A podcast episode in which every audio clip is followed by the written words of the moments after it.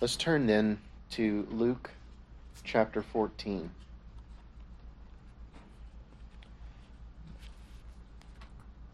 We'll begin reading today in Luke chapter 14, verse 25. Very familiar portion of Scripture. We'll read the remainder of the passage.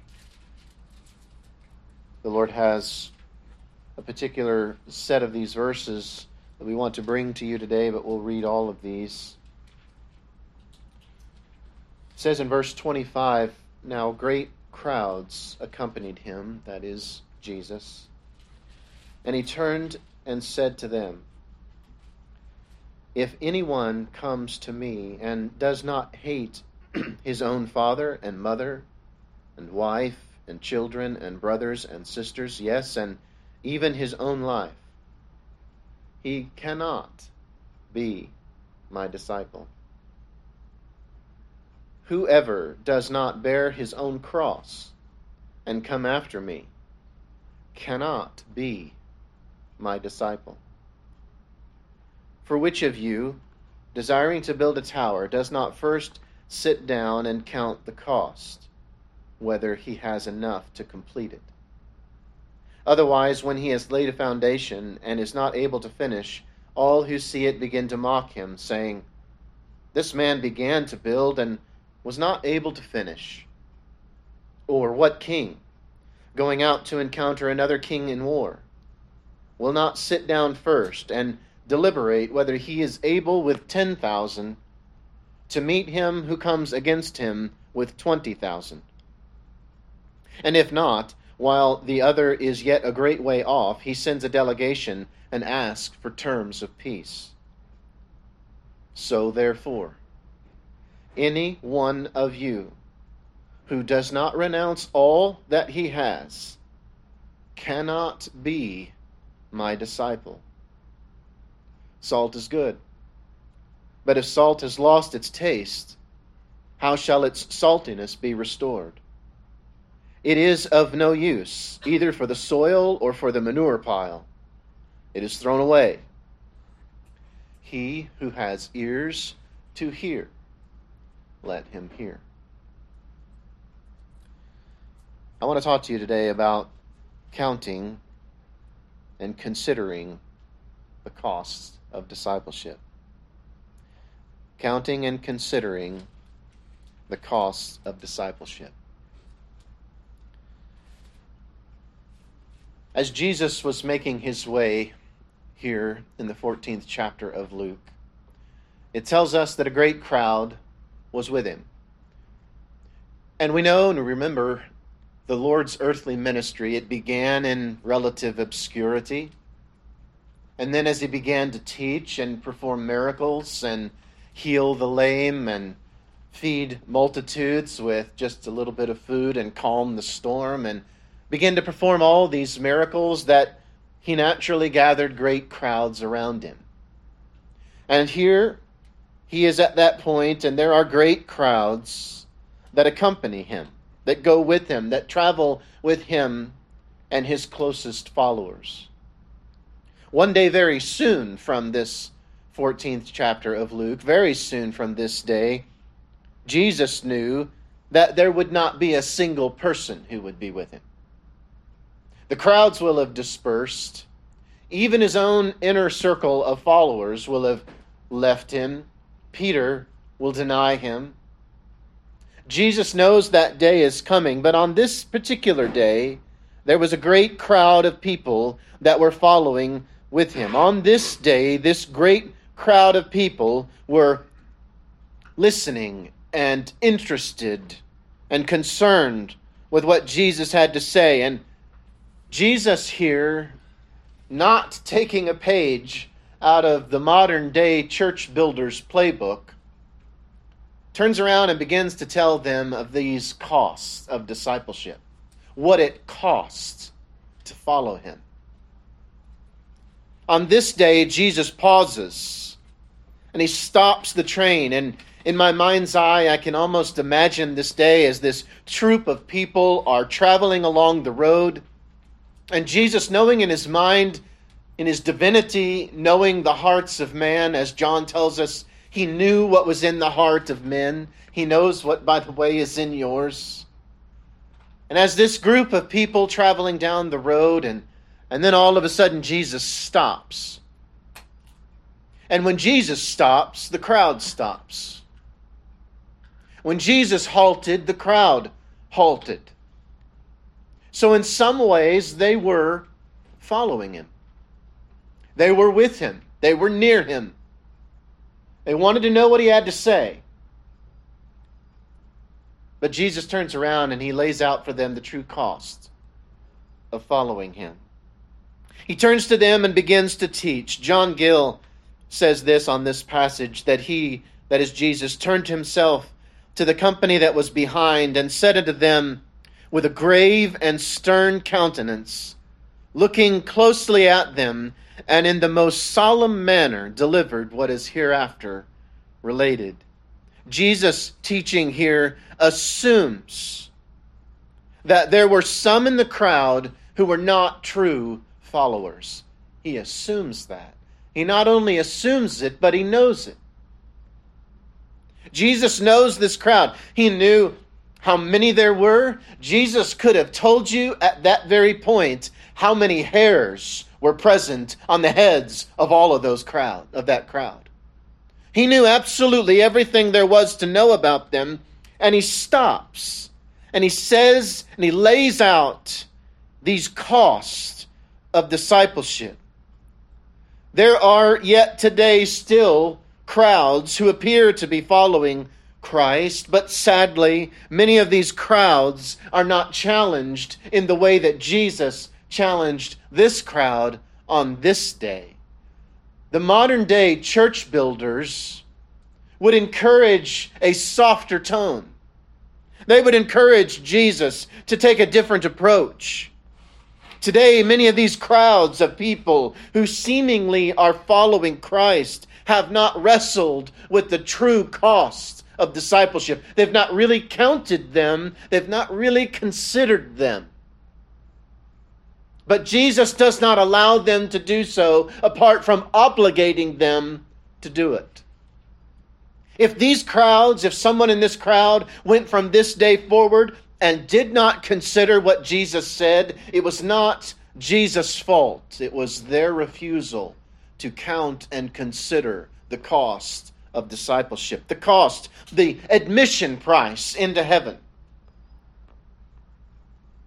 The cost that must be paid if one is to be a disciple of Christ. If one is to hear on that day that is coming for all of us, come and enter in, you blessed of my Father. If you want to hear that and you do not want to hear what Jesus says in Matthew chapter 7, Depart from me, I never knew you. You will have to count, consider, and pay the costs. So, what are they? We're going to look into that. But sadly, again, many people say they're not challenged with these portions of Scripture. The false prophet of the day will encourage the crowd to remain. Jesus encouraged the fake follower to leave. The false prophet of today will encourage the crowd with false hope that God loves them no matter what. That's the common refrain of the false prophet. Jesus loves you no matter what. There are no costs. Jesus warned the crowd that they must repent or they would perish. That's what Jesus said from the beginning of his ministry. That's what John the Baptist said as he prepared the way for the Lord to come. Repent or perish. Live or die. Life or death joy or sorrow, comfort or pain. Jesus lays it out very plainly and says, All must repent or perish. And I don't care who you are. I don't care what your last name is. I don't care how far along in the Pharisaical uh, uh, political system you might be. I don't care how much Old Testament you might know. I don't care what your genealogy is back to Abraham. I don't care about any of that. Jesus says, Repent or perish. The false prophet of today will smile at the crowd and assume that their sin is nothing to be concerned about, while Jesus endured the agony of the cross and took upon himself the wrath of his Father. Many preachers and ministers today would not stop along the side of the road when a great crowd is following and say, Are you serious? Are you counting, considering, and paying the price? If not, then you are not a follower of mine. Jesus said it, I think, three times cannot be my disciple if these things are not paid. I want to bring these words to you today. I want you to hear them as closely as possible as the crowd heard them. I pray that the Spirit of God would empower this message in your mind and in your heart, that my speaking here today would be the Spirit speaking to your heart and convincing you, and that the words, as shocking as they are, would grab your attention and shake you out of the slumber that this life can lead you to. And to show you at least a little bit of the eternity that we're heading for and to see this life in a new light and to ensure and to examine your own heart. Have I paid the price? Have I paid the cost? Have I counted them? Have I considered them ever in my life? Because you see, if you are outside the mercy of God in Christ, you are in danger today of eternal destruction and separation. And your only hope, listen, your only hope is to become a follower of Christ. And Jesus here gives us some costs that must be paid if we are truly to be a follower of Christ. And I feel it's important to say here at the outset don't think for a minute that paying these costs merits the blessing of salvation that somehow by paying them, you earn your way into heaven. That somehow by paying these costs that Jesus will line out here, that somehow by doing that, Jesus and God the Father will be impressed with you and say, My, what a wonderful young man or woman you are, and let you into heaven because of your strength and your choice. That's not what this is. There's there are costs, there are conditions, and those conditions are these costs, but those costs are, are not such costs that give or grant you merit at all. It's still all the mercy and grace of God in Christ the Lord. But I want to look at these pas- this passage this morning, and I want to challenge you to examine your heart Jesus begins in verse 26 and says, If anyone comes after me, anyone. The cost of discipleship is universal. It's not easy for some and hard for others. If anyone comes after me, this is the price. These are the things that you must pay if you are to come after me, it is not as though becoming a disciple, becoming a follower, being saved, have, coming to the place of repentance and faith, it isn't as though, and sometimes we think it is with our natural observation. Well, this is easy for some and hard for others. Some have to pay this degree of a cost. Some have to leave all and follow Christ, but not all do. Some have to pay these deep costs in their life in order to follow Christ, but others don't. But that doesn't seem to match up with what Jesus says here. He says, If anyone comes after me, doesn't matter who you are, it doesn't matter how much you have, it doesn't matter how much you don't have. He says, if anyone comes after me, this places us all on the, the eternal level playing field, does it not? If anyone comes after me, you must pay these costs. You must count them, you must consider them, and then you must pay them. So as we begin, let us not forget what Jesus said and use that word, anyone. Don't care if you've been in church all your life and you know the scriptures well, or if you've never been in church a day of your life, but God, in His mercy and grace, brings to you the message of His Son through a missionary, through a Bible, through some other avenue, that He brings to your mind and heart enough of the gospel message that you repent of your sin and you follow Christ. This set of costs are the same. They will play out differently, I know. It will look differently in your life than it does mine, perhaps, but it will be the same cost. There's not a standard of belief and faith in Christ for some that's lower or higher than others. These are the costs. If anyone's going to come after me, this is what you're going to have to do. And I ask you today do you want to go after Christ? I hope you do. Oh, I hope you do. I, I hope in your heart that that is the direction of your life, that you want it to go, that you realize there's nothing else in this world for you. Whether you're young, you're middle aged, or you're old, I pray that that is the guiding direction of your heart to follow Christ. And that you pay and count and consider the cost that he outlines. And the costs are three that he says specifically. Verse 26, and these are hard words.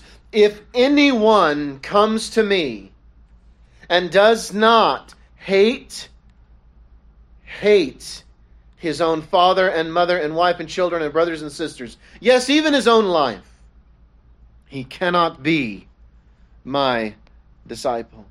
What are we to do with these words of Christ? Is he telling us to hate people? Hate even those nearest to us? How do we reconcile that with the other teachings in Scripture? How do we manage to, to, to reconcile what he is saying here and the greatest commandment, which is to love God with all your heart, soul, mind, and strength, and to love your neighbor as yourself? How do we bring these two things together? Matthew 10 37, speaking really of the same circumstance, Matthew writes it this way Whoever loves father or mother more than me is not worthy of me, and whoever loves son or daughter more than me is not worthy of me. Now, again, surely, if the greatest commandment is to love God and love others, Jesus cannot be intending that we are to literally, in that sense, hate our fathers, mothers, husbands, brothers, sisters, all of these other people, and even ourselves. Sometimes the word hate is used hyperbolically or as hyperbole in a relative sense to express only a strong preference of one thing to another. Father and mother are to be hated in comparison with Christ. So when we hear that, when we hear Matthew and he says we are to love others less than God, we can get our minds around that. It, it certainly softens the blow, doesn't it? We, we can say, oh, okay. So God doesn't mean hate. Jesus didn't mean hate here. It can soften the blow when we understand that, especially again to soft ears of many Christians today. But we must wrestle with the fact that Luke specifically chose the word hate. We have to come to an understanding of what this means. Because if we don't, then we don't know what the cost of discipleship is. Because Jesus said, if anyone does not pay these things, cannot be my disciple. And he begins and says, if you don't hate your father, your mother, your brother, your sister, your wife, you cannot be my disciple. So when we compare Matthew 10 37, and we realize, oh, it, it really means to love less, and, and we kind of move on, and, and maybe that settles our heart on the issue.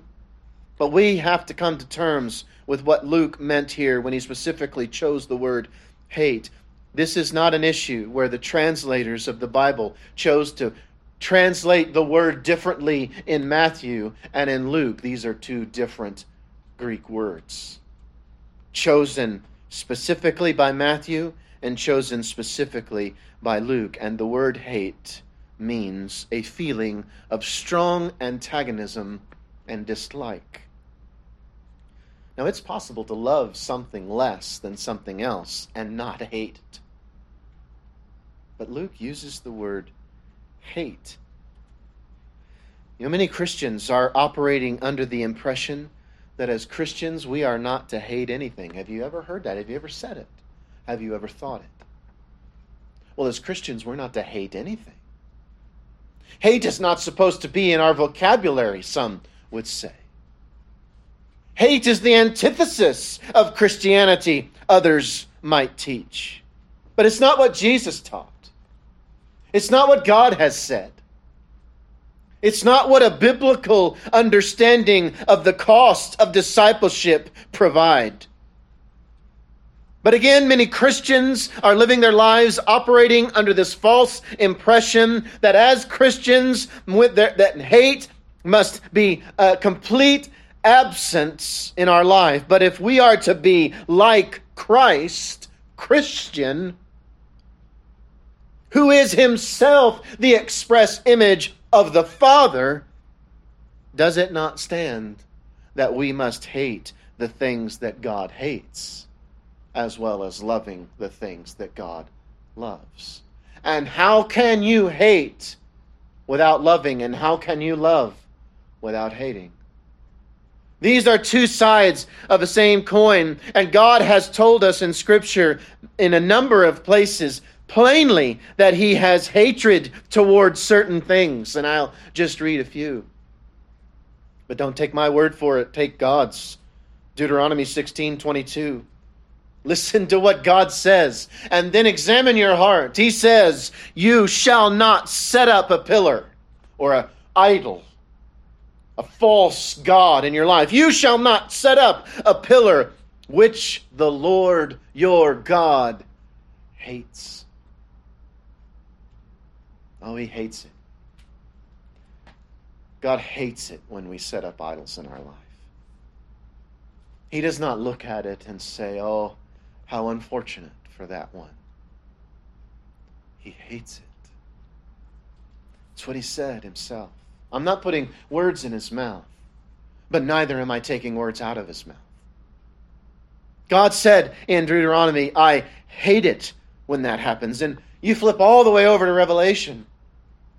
God is inspiring the Apostle John to write some letters to the churches of Asia and to Ephesus, had a lot of negative things to say. They'd really lost their way on a number of fronts. But he did commend them in one place in verse 6 of chapter 2. Yet this you have, Jesus says, this is at least you have this. You hate the works of the Nicolaitanes, which I also hate. Psalm 7, right in the middle of the Bible. We've been at the beginning and we've been at the end and now here in the middle, and you just run yourself a chain reference on how much God says He hates certain things. You'll be busy for a while.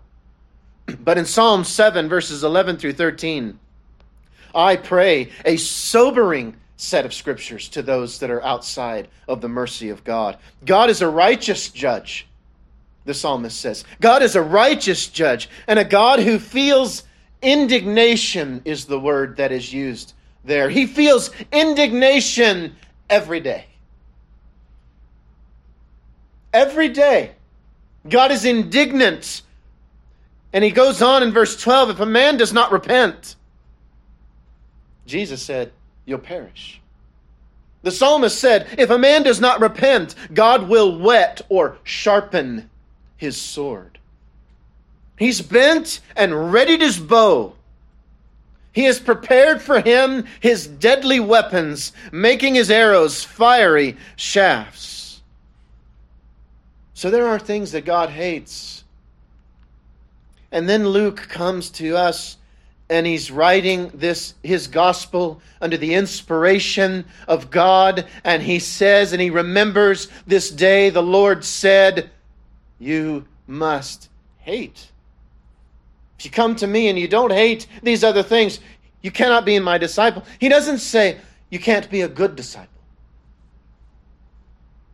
He doesn't say you can't be one of my better disciples. It's binary. It's yes or no. It's on or off. It's true or false. If you don't, you cannot be my disciple. So, how do we wrestle with this? And we must wrestle with it. When you come across something in Scripture that feels odd, that makes you question long held ideas and beliefs, Boy, it's time to dig in. It's time to get serious. It's time to begin praying. It's time to begin studying. It's time to begin challenging your own mind and heart about what you've thought about God all your life. And maybe by the time you get to the end of your study, you end up where you started, but now you are on a firmer foundation and you can use the scripture to support your ideas rather than question them. And so here we must wrestle with it. We must get down in the dirt with this. We must, we must discover what it is that God is trying to say to us. Are we to hate someone, eh, our loved ones even? Are we to somehow turn and hate them in order to get to heaven? I believe the answer lies in the fact that we should indeed. And here it is. I pray I pray that God is pleased with how I have come to this and that he would he would help us and open our hearts to understand it a little bit better. I believe the answer lies in the fact that yes indeed, we should hate anything. We should hate anything that would harm our relationship and fellowship with him. Don't care what it is. And I think that's what Jesus is saying. If you want to come to me, you're going to have to hate these other things if they stand between you and me. You can't bring them along with you. You can't say, God, I want to follow you, but I want to bring these other things that I love too. I want to equally love them the way I love you. And Jesus just lays it out and says, This cannot be. We should hate the loss of fellowship with God that would derive from allowing even our fathers, our mothers, our wives, our husbands, our children, our brothers, our sisters, our friends, our coworkers. We should hate the loss of fellowship that would derive from allowing any of those people, anything in our own life to become a stumbling block between us and God. The Bible Knowledge Commentary says this the stress here is on the priority of love as we read in Matthew 10:37 one's loyalty to Jesus must come before his loyalty to his family or even to life itself. Indeed those who did follow Jesus against their family's desires were probably thought of as hating their families. And I thought of Liberia. The threats that brother Bryson and I received before going over there. If you come over here we're going to kill you. It's what they said they didn't do it. They barely and half tried. But their complaint is this you're dividing families. You're ripping apart families, and we won't stand for it. That's the accusation. And Jesus said it, did he not? I came not to bring peace, but a sword, to set a mother against her daughter, and a father against a son. And he says this again here in Matthew 14. You want to be my follower? Do you want to be a disciple of me? Of mine, then you're going to have to hate those other things if they stand between you and me. They're going to have to become the object of your antagonism. If this hurts your ears to hear, if this hurts your heart to think about, let me ask you this question. Because this is this is this is level 401 college course stuff, right? This isn't the freshman introductory course. This is this is the hard stuff. This is when it gets ugly. This is when it gets difficult. This is not the easy Sunday school stuff where Moses or Noah and the animals are happy on the ark and the rainbow's in the background and everybody's wonderful and somehow we forget that everybody on the planet except for those 8 had just died. This is the deep things of God.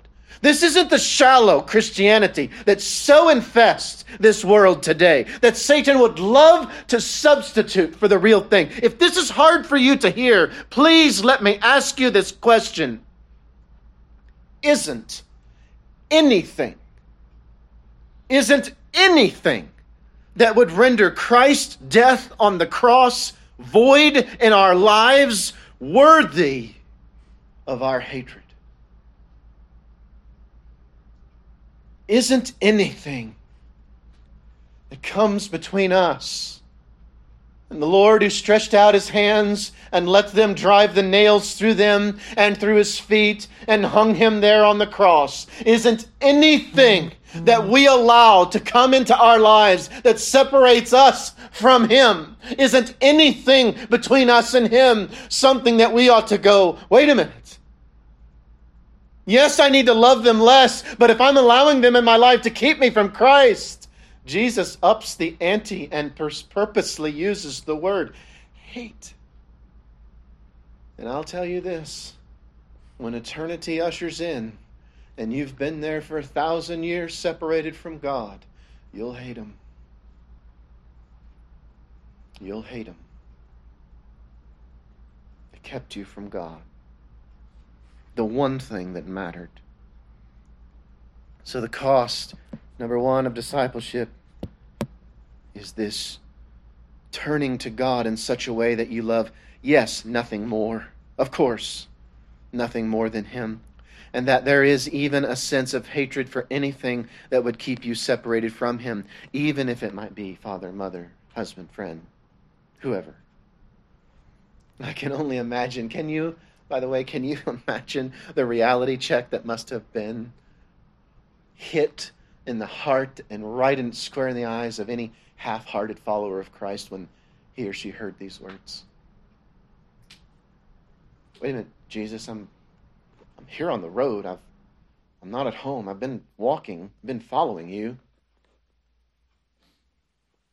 In my mind's eye, I, I see Jesus pausing for just a moment before going on. This is heavy stuff. This one phrase is heavy stuff. And in my mind's eye, I, I can see Jesus pausing for just a moment before going on. I see him locking eyes with someone nearby who he knows in his heart and they know in theirs that they're not truly his followers. That they were simply tagging along out of curiosity or hopes to see some miracle or hopes to see the, the Messiah that it, they had thought was promised who would come and bring an earthly kingdom. These half hearted followers were not really followers yet. They had not given their hearts fully to Christ. They were waiting to see what they wanted and expected to see, perhaps, before truly placing their trust in Him before truly trusting Christ to the point that they loved nothing more and even felt the strong antagonism and dislike to anything that would separate them from Him. So, what about you? Do you love God more than anything else? Do you love Him so much that you would even come to a place where you'd say, I hate those things that keep me from Him? Oh, I hope you've been in the in the throes of spiritual warfare where you have felt something like that. God, I hate anything that keeps me from you. God, I love the world. I love my family. I love those that you've called me. I want to love them because, Lord, I know you've commanded me to love them. But oh, if they stand between me and you, help me pay that cost. Help me understand the danger that it represents. We need to hasten along. Cost number two, he says, to bear the cross. Anyone comes to me and does not hate his own father and mother and wife and children and brothers and sisters, yes, even his own life, he cannot be my disciple. Verse 27 Whoever does not bear his own cross and come after me cannot be my disciple. This is a two part single activity in the Christian life. To bear a cross is to follow Christ. To follow Christ is to bear a cross. They are one and together. Some attempt, by the way, to follow Christ without the other, but these things are a package deal when it comes to discipleship. When it comes to the cost of discipleship, one must bear their cross and follow Christ. What cross are you bearing today?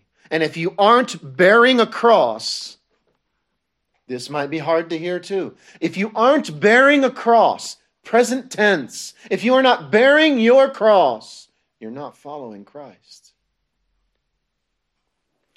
You're not. And when I'm not bearing a cross, I'm not following him.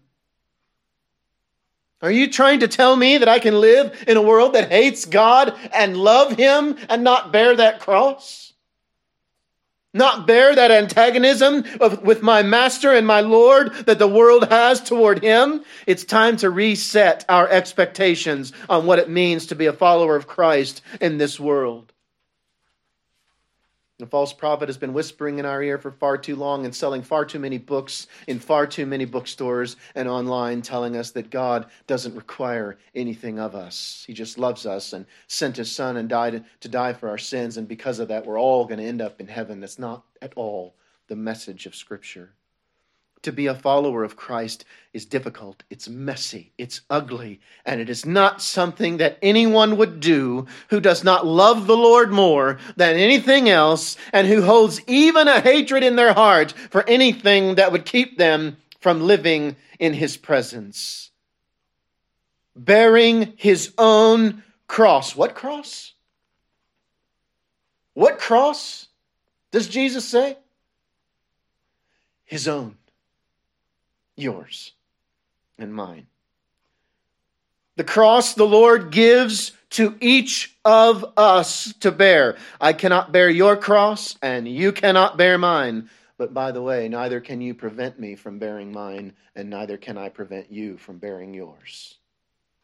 I can help you, and that is a blessing that God puts in His church, that we can help one another to bear our burdens and our crosses. But it's up to you to pick it up and bear it. Nobody else can pick that cross up. It's got your name on it, not mine. It's like Thor's hammer. If I tried to pick up your cross, I couldn't do it, no matter how much I wanted to. You've got to pick it up. You've got to carry this thing. My cross, yes, will be similar to yours. There'll be a, a beam that is twice as long as the other, and there'll be a cross beam, and it'll look like a cross, and we'll know what it is. We'll be able to identify it and say, My brother is carrying his cross. I'm going to pray for him that he can continue to carry it. It's going to look similar, but it is going to be different. They'll not be identical. Your cross and mine I pray, will both point people to Christ, but they will be so different in their uniqueness and in the unique ways ours to bear. My story, my testimony is not yours. There are billions, and I can't wait to hear them. I think this is one thing that's going to make heaven wonderful, by the way, and there are too many to count, but one of them is going to be hearing everybody's story of how they came to Christ, what he did for them, and the unique way that he did and what he did in their life. My story uh, is unique to yours. God reached down to me when I was 11 years old. He'd watched over me from the time that he created me in my mother's womb. And when that mother left me and uh, went into uh, good or bad or ugly, however you want to look at it, and he's watching over me when I was 11 years old, he knocked on my heart and he said, You're lost. God did that for me. My story is different from yours, but it is a similar story.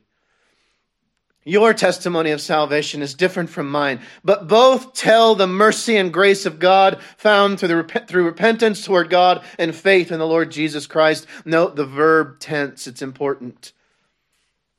Bear his cross.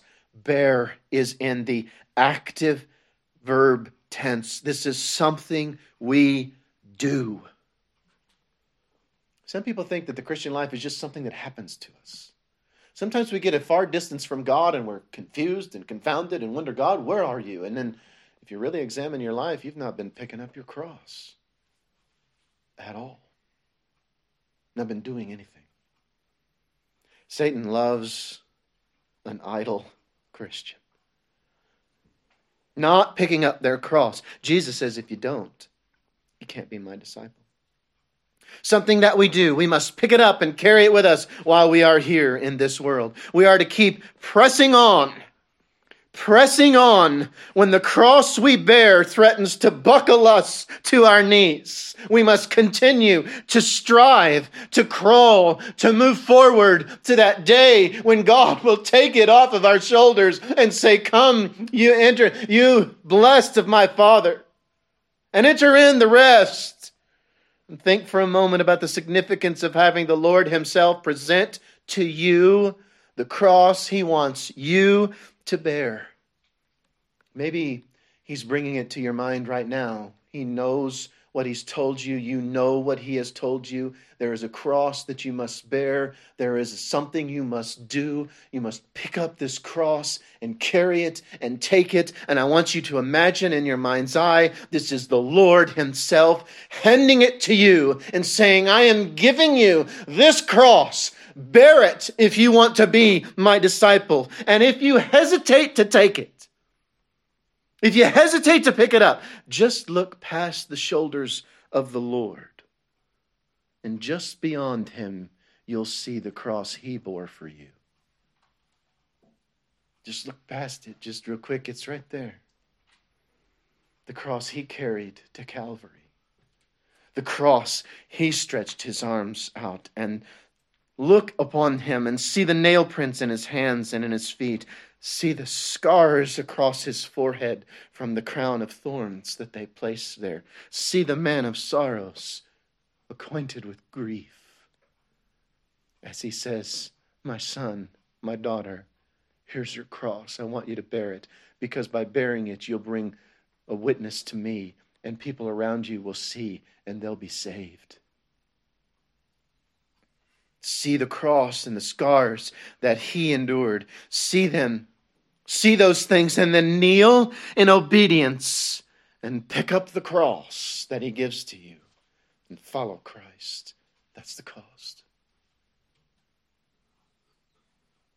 What is the cross that he is giving to you? Finally, the cost number three, he says in verse 33. And we might say just a few things about the verses in between. Verse 33 So therefore, because of this, so therefore, any one of you, there it is again, any one, any one of you who does not renounce all that he has cannot be my disciple. What does it mean to renounce all that you have? Renounce is to willingly give up or set aside what one possesses. And of course, the operative word, willingly. This is not the Lord prying from your hands your possessions.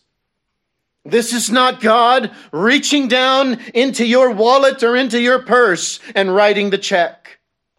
This is not God forcing you to give him what you have yet been unwilling to give. This is not God wrestling you to the ground and forcing you against your will to give him your heart and all that you have. This is you willingly giving it to him. This is you renouncing it. Lord, it's not mine. It's not mine, it's yours.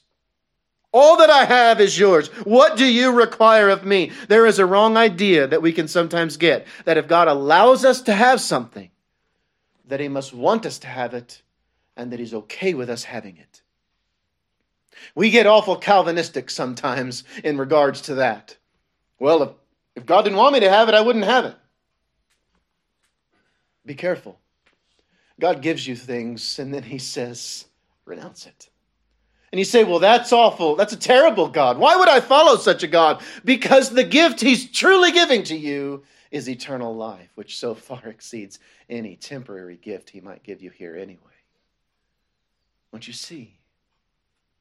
The problem is we want to hold on to earthly blessings and forsake heavenly ones. Renounce them. The pulpit commentary on this passage says this These great multitudes were made up now of enemies as well as friends. Have you ever thought about that? In the crowds that followed Jesus, they weren't all people interested in his success. There were enemies, spies from the Pharisees trying to trip him up. Pulpit commentary goes on Curiosity doubtless attracted many. The fame of the teacher had gone through the length and breadth of the land. The end, the master well knew, was very near, and in the full view of his own self sacrifice, the higher and the more ideal were the claims he made upon those who professed to be his followers. He is now anxious at the end clearly to make it known to all these multitudes what serving him really signified entire self renunciation, a real, not a poetic or sentimental taking up of the cross. When it gets ugly and hard, when you get to that place where you have to say to God, even this? Yes, even that. These costs must be paid, Jesus says, or you cannot be my disciple. Listen to him. He says it three times. You cannot be my disciple in verse 27. Verse 26. You cannot be my disciple in verse 33. You cannot be my disciple. It isn't that some are better disciples than others. I think that's important to think about you know, it's, it's not that there are some disciples that are better than others. There are some disciples who've paid the cost and some who haven't. I know that's hard. But these are Jesus' words. You boil all this down, and what it means is this that God refuses to be anywhere but at the top of your list. And I don't care what the list is. God refuses to be anywhere but the top of your list, the top of your priorities, the top of the things that you love, the top of the list of the things that you think about, the top of the list of considerations for the decisions that you make in your life. If you try and place God second on your list, even one B, you will find that he really isn't on the list at all because he refuses to be there. He will not. He's either there on the top or he's not there. This is what Jesus is saying. You must pay this price. This is what it cost me. I didn't kind of come to the world and a little bit in a half human form endure the penalty and the pain of the cross. I came fully as a man. I felt it. Oh, I felt what it is to weep over a grieving or, or over a lost friend and loved one as I stood outside of Lazarus' tomb. I felt the brokenness of disease and, le- and leprosy and blindness. I felt the hunger of the human heart that could be filled with nothing that this world has. I came and I gave it all that was the cost for me, Jesus says. Why would you think it would cost you differently? If you try and place God second on your list, He is not really there at all. When people claim that God is not near, and sometimes we feel that way, the psalmist did when God was the first on the list. I know that there are times when God is trying and testing and examining us so that we can know what is in our hearts. I know that there are times, but there are others when we feel a distance from God. It's not because He's not far away, it's because we've not picked up our cross, we've not paid the cost. And again, the Greek verb form is important. It's the present active indicative. A verb in this form indicates the actuality of a statement. It's actually true. An action that is happening now and is in reality happening. An action that is going on in the present as a matter of fact and reality. There's another simple phrase in the active or the present active indicative, and it's God loves the world. The word loves present, active, indicative. The word loves is in that same form. It is indicative. It indicates what is true. God loves the world. This helps us unlock, I think, the meaning here of what Jesus is saying. The meaning is that the cost of discipleship is paid now in this moment. And that's why it's binary, because it's moment by moment. It's day by day. There is a moment when everything changes at the point of salvation. No question about it. Matt John chapter 3, you must be born again, Jesus says to Nicodemus. You must be born again. You must be changed, and you must have this corruptible turned into incorruptible in your spirit and your heart, and you must be changed. But the cost of discipleship is paid right now, and it will be paid tomorrow, and it must be paid again the next day. It's a cost that is present, active, indicative. It's actually happening, and it's actually happening right now. And so I ask you, is it actually happening right now in your life? Or is it not? And if it isn't, Jesus says, You can't be my follower. He gives us a few examples, and, and I won't belabor these things, but boy, we could. They're such a beautiful picture. Jesus in verses 28 through 32 gives us two examples. And such a in, note there's never been a better teacher than Jesus Christ. He lays out two examples and he says, Who among you is going to build a tower without first counting the cost to see if you've got enough to finish it? I know in today's world, the way we're taught economics, that that seems to be normal, but it's foolishness and folly. It's why our debt, by the way, what is it, $28 trillion, will never be paid. That's not how people used to think, it's how people have been taught to think. And Jesus says to them, Who's going to start a building and spend a certain amount of money and not have enough to finish it? Who's not going to count the costs before beginning? And boy, that's salvation. When God comes to you and He convicts you and draws you to Himself, He is going to reveal to you the cost, and that is me or nothing. All of me for all of you, or none of me for none of you. I must be what you are willing to love more than anything else in such a way that anything else that would get in between you and me is something that you hate.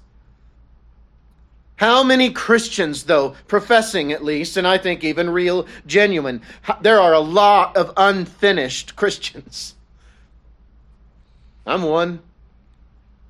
But there are some who are in such a state, they began. Maybe they went to the front of the church. Maybe they repeated the prayer. Maybe they've gone to church all their life. They begin, and perhaps they begin, and they begin, and they begin all over, over and over again. They begin. But when it comes time to pay the costs that the Lord calls for in order to, in reality, be a disciple of Christ, they do not have within them a love for God that overshadows all other things in their life, and they spend their lives unfinished at best and never truly begun at worst. Because Jesus comes and says, These are the costs. And then he gives us this other example of going out to face an enemy, fighting a battle. And isn't the Christian life a warfare? Isn't it? Well, it is for me. And when I stop fighting it, I find out just how quickly I'll be overrun. And Jesus uses that analogy. He says, Who what king would face an army of 20,000 with 10,000 if he didn't know he had the ability to win and be victorious. And if he comes to the conclusion, I don't have enough, he's going to send an envoy, a, a, a, group of people, an ambassador, and say to the enemy, What are the terms of peace? I'm willing to, I'm willing to uh, compromise here. I'm willing to sue for terms of peace. There are a lot of Christians attempting to fight their spiritual battles without a consideration of the cost that will have to be paid in order to win. Sadly, when many count these costs of discipleship, as Jesus lays them out here, they choose not to pay the costs and they end up seeking terms of peace with the world. What about you?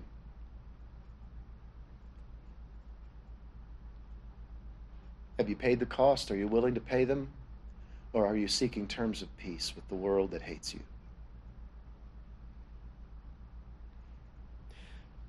Lenski writes this We should not insert the thought that the, this king should not, in the first place, have allowed things to come to the point of war. This war is inevitable the moment one decides to be a disciple. It's inevitable. It is the devil that will not have such a decision, Lenski says, only by never attempting such a decision, by quietly remaining under Satan can we escape war with him? Man, it's so well said. if you if you read commentaries, there are some I would highly suggest. Lenski's one of them, especially the Gospel of John. But here's such a beautiful thing. Only by never attempting such a decision, the decision to resist and to fight the enemy of our souls, only by never attempting such a decision, by remaining quiet or by remaining quietly under Satan, can we escape war with him. Are you fighting Satan? If the answer is no, then you have sued for terms of peace with him. Terms of peace of one who promises things he'll never give. In any battle, there will be losses. I know I'm taking your time and I am going to come to a close. But listen, in any battle, there are going to be losses. Do you realize that? In this spiritual battle of the Christian life, there are going to be losses. Even the victor in a battle loses men. Even the winning army doesn't go home with every father who went to war. Even the ones who come back shouting to the hills and the streets of their homes saying, We won, there are shouts and there are voices that will never again be heard. In any battle, there will be losses, even for the victor. And it is the same in the Christian life. We will suffer losses, even when we are victorious. We're going to suffer loss, even when we win. But those losses are only temporary. They will be recovered in the future. Those losses that we have here are just that. They're just temporary losses. The irony in our unwillingness to suffer loss in order to follow Christ is this losses are inevitable, they're unavoidable. But whether we, whether we follow Christ or not, the difference is that following Christ leads to all our losses being ultimately turned to more victory. Maybe not today, maybe not tomorrow, but one day very soon, every loss will be turned to a victory when God restores all of our losses tenfold. But we don't want to pay them these costs here because they seem so steep. They seem unpayable. God, you truly are asking me to renounce everything in my life. Jesus, is that really what you said? And he looks at you with those eyes of love and those hands with the nail scars. And he says, Yes.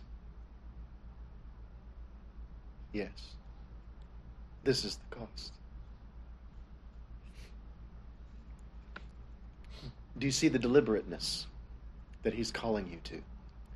Salvation doesn't happen in some mystical, cultish, out of mind, out of body type thing. It's not it.